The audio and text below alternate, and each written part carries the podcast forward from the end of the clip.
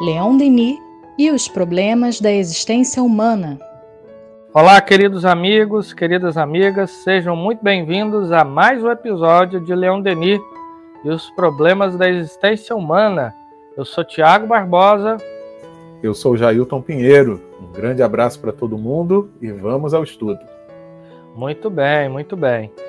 Bom, é, como nós já havíamos adiantado no episódio anterior, nós iremos estudar, dar continuidade aos estudos em torno da psicografia, ou como Denis é, a classifica também, né? Escrita mediúnica. É, nas, no episódio anterior, nós estudamos dois casos e hoje nós iremos entrar em outras reflexões de Denis, com alguns casos também, enfim, tudo bastante interessante o pensamento de Denis, onde ele diz assim: o reverendo Staton Moses, pastor da igreja anglicana, erudito, reverendo pensador, muito imbuído dos dogmas da teologia protestante, veio se veio tornar-se médium, escrevente mecânico. Em sua obra Ensinos Espiritualistas, expõe ele o estado do espírito em que acolhia comunicações do mundo invisível. As ideias para ele nova, para ele novas, que continham os ditados provocavam-lhe protestos e só depois de muitas lutas interiores foi que ele acabou por adotá-las como mais como mais conformes com a justiça e a bondade de Deus empregou sempre o máximo cuidado em evitar que seus próprios pensamentos exercessem qualquer influência sobre os assuntos tratados, ao ponto de pôr-se a ler do próprio texto obras gregas enquanto sua mão obedecia um impu, um impu, ao impulso estranho. Havia entre eles seus instrutores espirituais conhecidos sob os nomes de Imperator Hector Prudence, tal divergências de opiniões que é verdadeiramente impossível atribuir essas personalidades distintas de desdobramento inconscientes do médium. Staton Moses afirma que esses espíritos muitas vezes lhe revelavam fatos absolutamente desconhecidos de, de todas as pessoas que tomavam parte das sessões fatos ulteriormente reconhecidos verdadeiros. Aqui está um dos nossos um dos destaques desses casos extraídos da obra anteriormente indicada. No dia 29 de março de 1894 foi escrito uma comunicação em meu canhenho, que é caderno rascunho, né? A letra me era desconhecida, muito trêmula e desigual parecia traçada por pessoa é, extremamente idosa e fraca.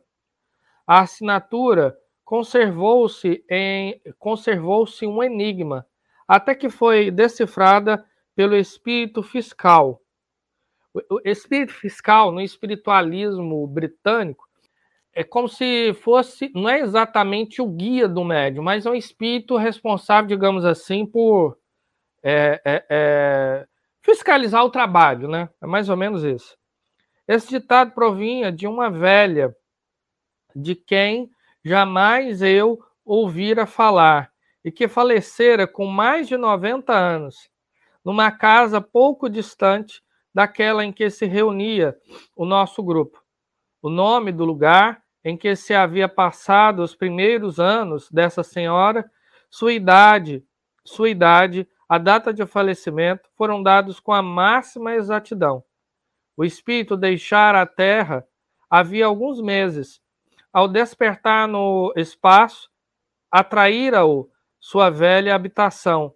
Depois, o grupo que se achava na vizinhança imediata. Olha só que interessante, meus amigos.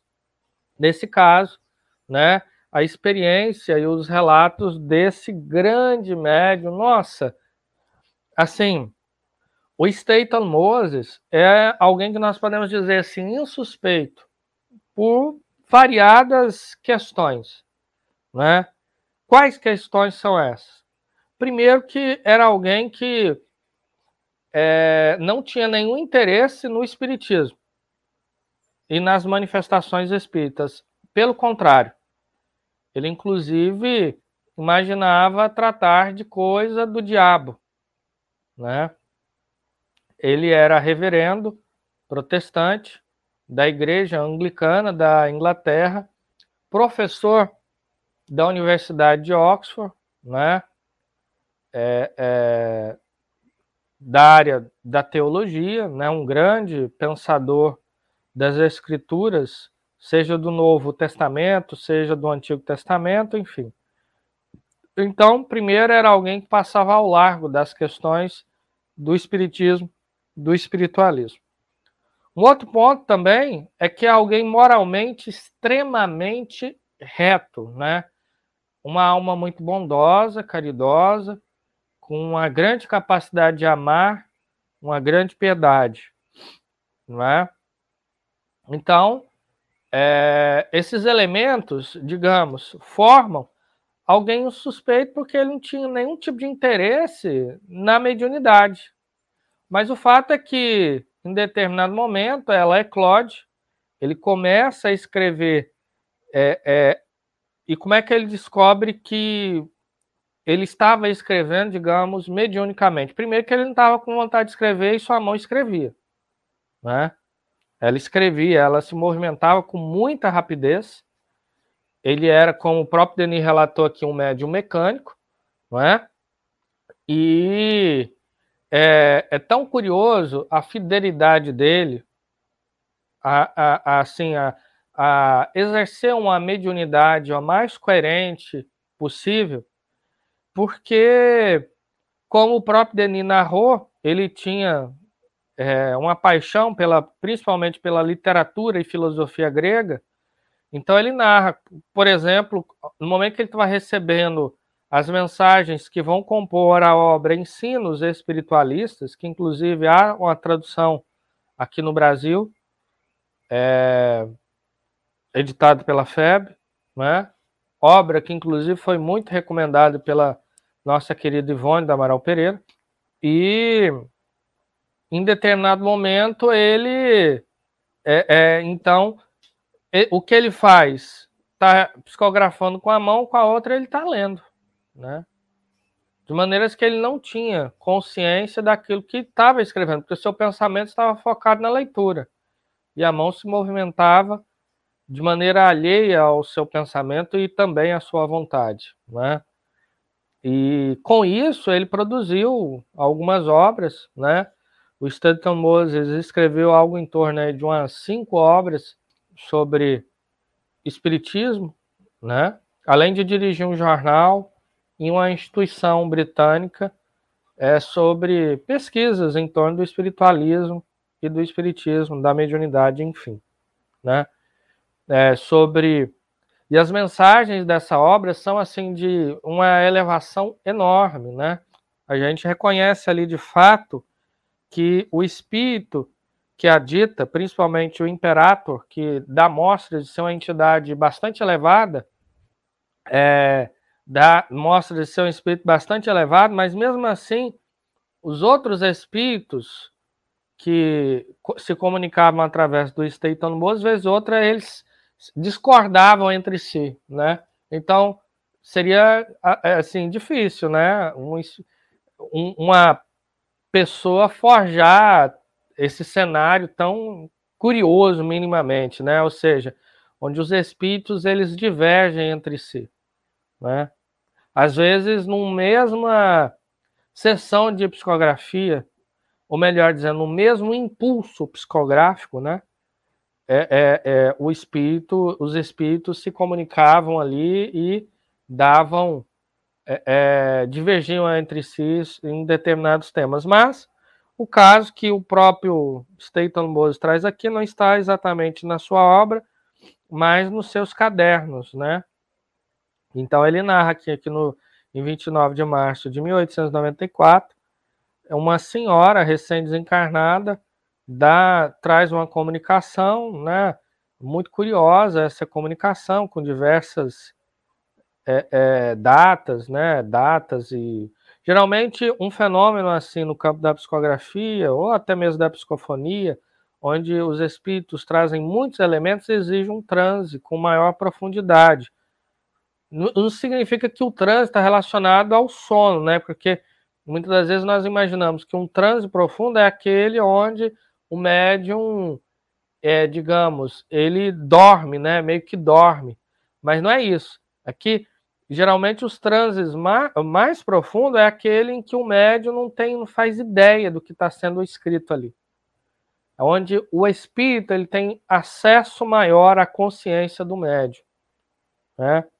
Muitas das vezes o médium pode estar desperto, como é o caso do Staten Moses, como é o caso, por exemplo, da Eleanor Piper, né? A Ivone já teve casos assim, né? Enfim, é, e é, nesse caso eles trazem muitas informações, informações essas que depois foi possível é, constatar, né?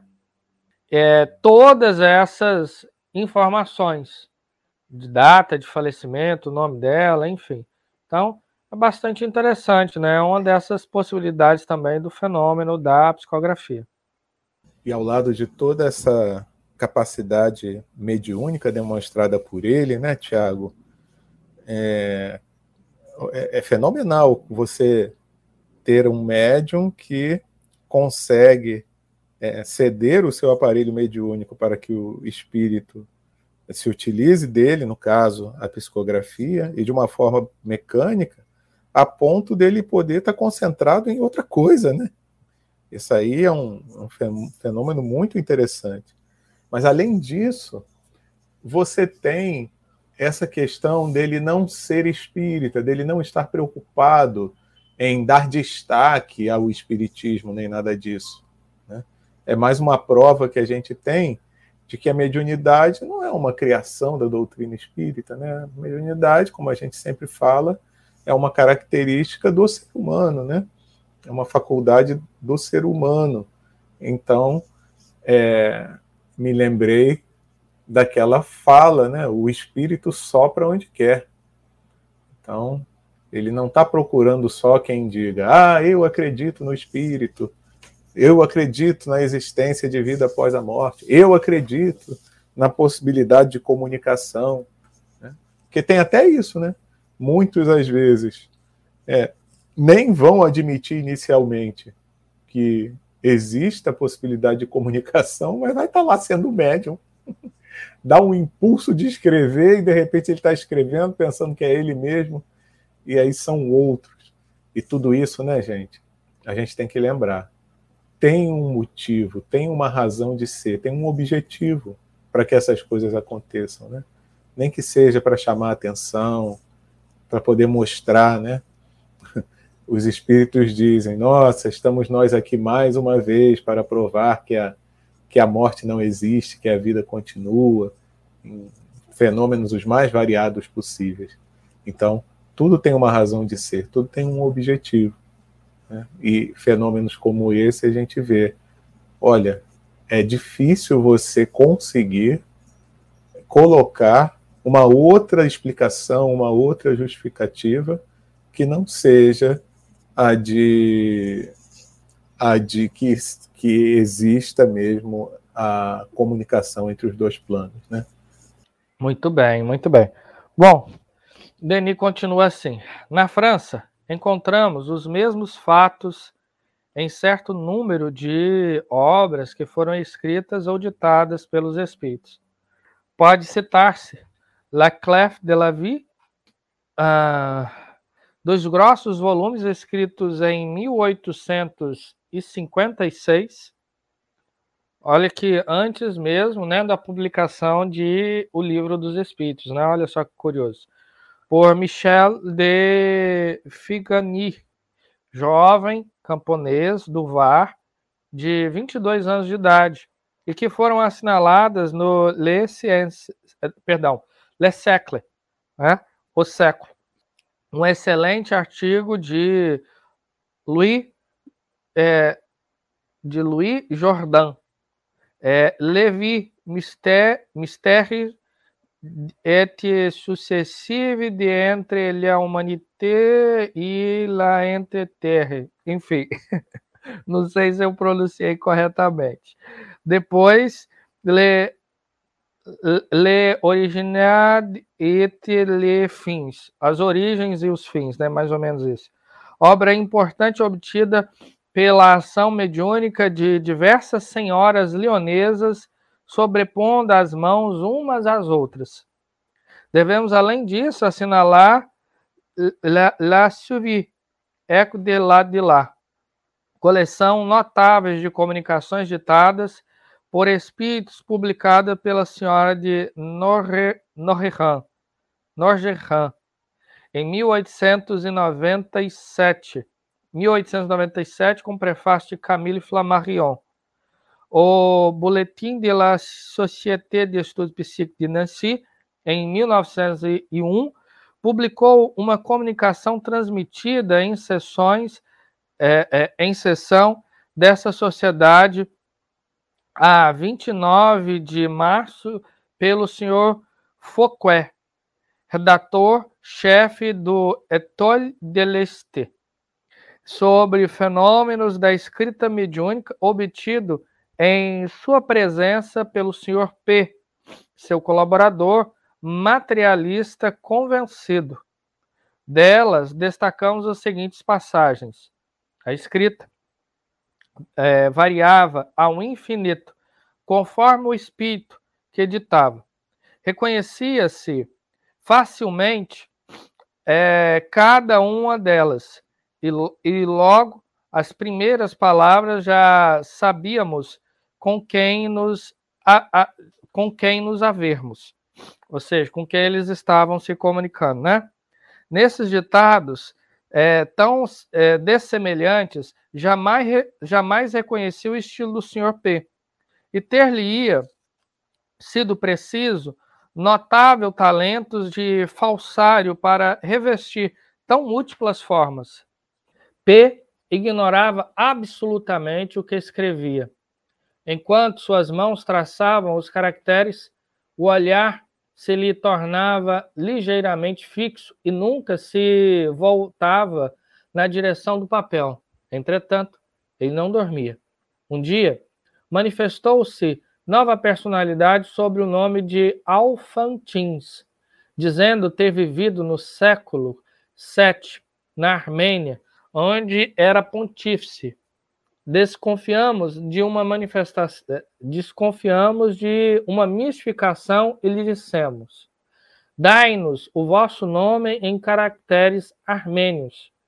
Imediatamente a letra do médium mudou. E vimos aparecer uma espécie de assinatura em caracteres desconhecidos. Depois, uma frase completa, em, caráter, em caracteres análogos.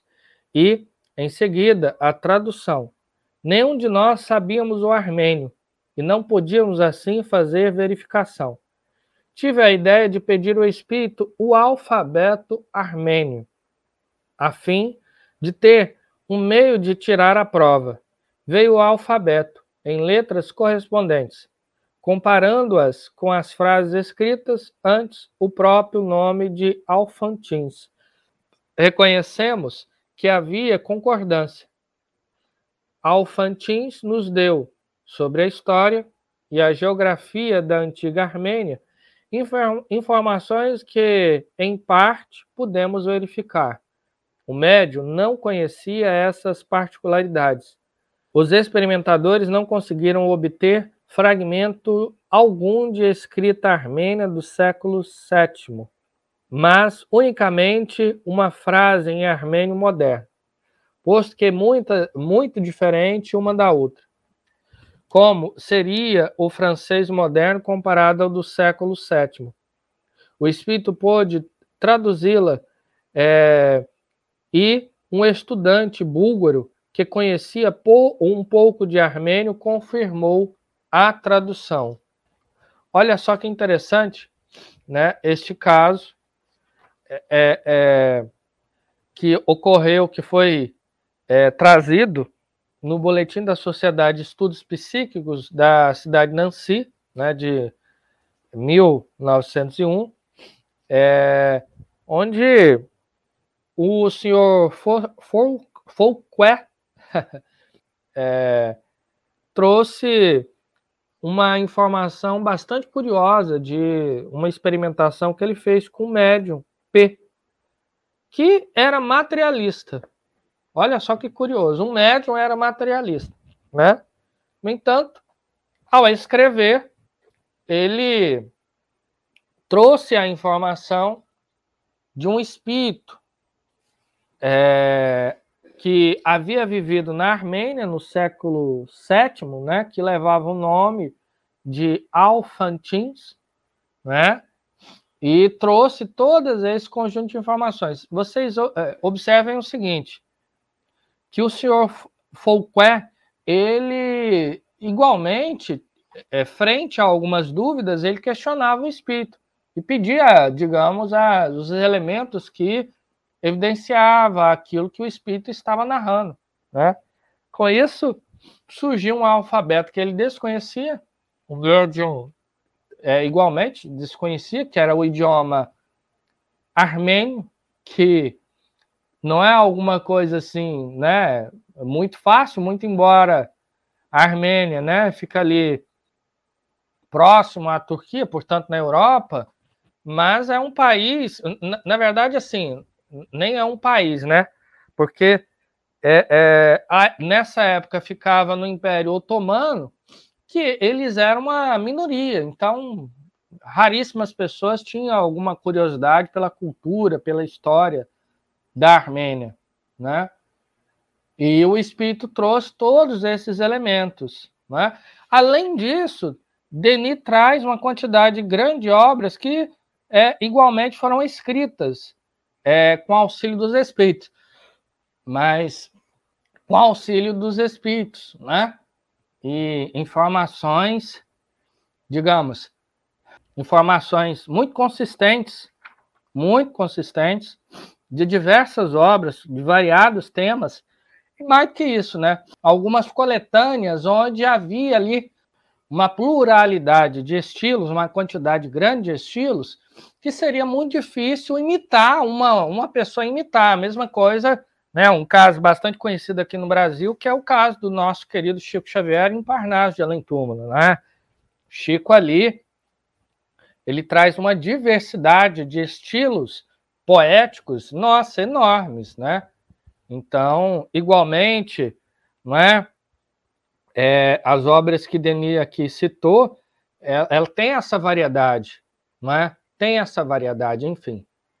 Você estava falando aí do alfabeto armênio, e eu me lembrei de um amigo meu que a trabalho ele foi à Armênia, e uma das coisas que ele é, ficou mais impressionado foi exatamente com o alfabeto. Ele fotografou o menu de um restaurante e mandou para a gente pelo WhatsApp e falou assim: vê se não parece todas as letras são iguais, não não dá para entender absolutamente nada. É uma confusão só, porque são umas letrinhas assim, bem parecidas uma com a outra, né? Então, realmente, é para você poder escrever é, de você mesmo num alfabeto é, desse, desse, dessa dificuldade, dessa complexidade, se você não tiver um conhecimento profundo, aí, meu amigo, fica muito difícil. Então, isso é mais uma prova, né? É mais uma prova de que é, é uma inteligência diferente da inteligência do médium que está ali se manifestando e trazendo todas aquelas informações, né? Então, são são fenômenos assim muito interessantes, né? Que merecem sempre da nossa parte um estudo, uma pesquisa, merece é, um aprofundamento para a gente saber, né? Como é que aquilo está se dando, né? E de repente de pessoas que às vezes não, nem estavam pensando naquele tipo de informação, não estavam se dando conta de que teriam essa possibilidade de trazer esse tipo de informação. Então é, é algo muito legal, né? Que atesta para a gente essa possibilidade de, é, de comunicação entre os dois planos. Muito bom. Merece sempre um destaque e merece sempre uma pesquisa. Sim, sim, né, já já, muito bem, né? É, é, e, e, é um tipo de, assim, principalmente quando é uma obra com a variedade estilística, né? Isso é alguma coisa muito difícil no campo da mediunidade, porque geralmente, assim, um médio ele adquire afinidade com o espírito e com o aprofundar de, dessa relação, é, ele vai apanhando o estilo do próprio espírito. Não é de primeira que o, que o médium ele vai já de cara ter, conseguir transcrever né, na, na psicografia, na escrita mediúnica, ah, o estilo. Então, assim, é difícil captar o estilo de um espírito. Que vocês vejam, o fenômeno ele é muito complexo. Né? Primeiro você vai captar, entrar é o fenômeno da sintonia, depois você vai capturar, digamos, o pensamento, o que, que esse espírito está dizendo, né? Claro que isso naturalmente vai passar pelo psiquismo do médium, então vai haver um fenômeno natural de filtragem, né? Que pode, é, é, nesse sentido, é onde há o processo aí de interação entre mediunidade e animismo, né?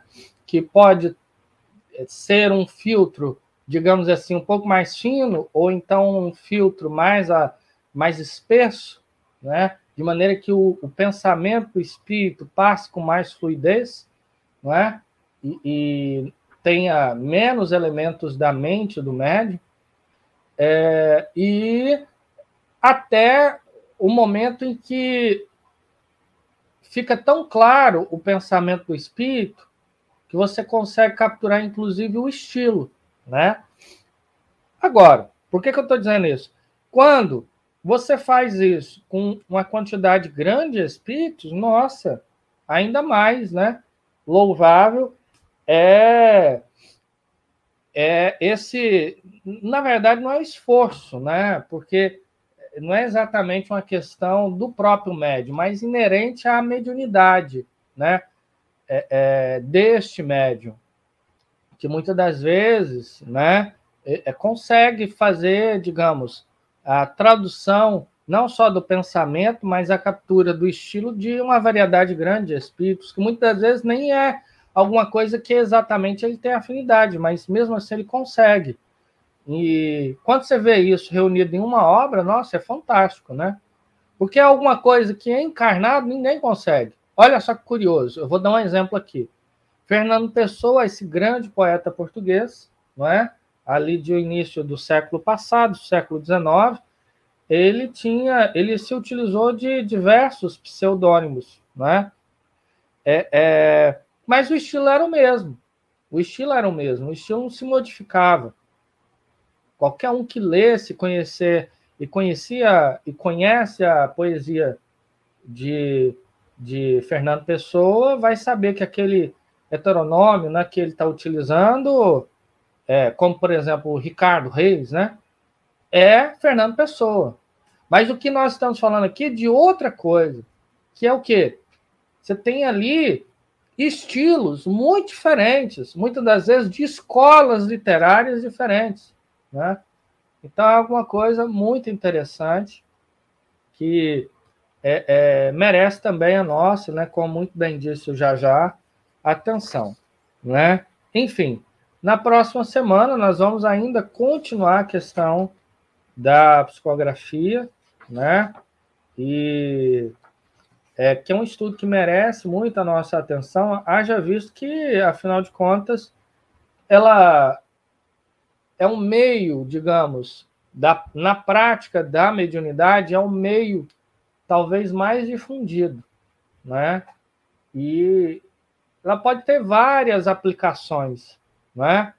Então, vale a pena aprofundarmos os estudos em torno desse tema. Tá certo? Então é isso, meus amigos, minhas amigas.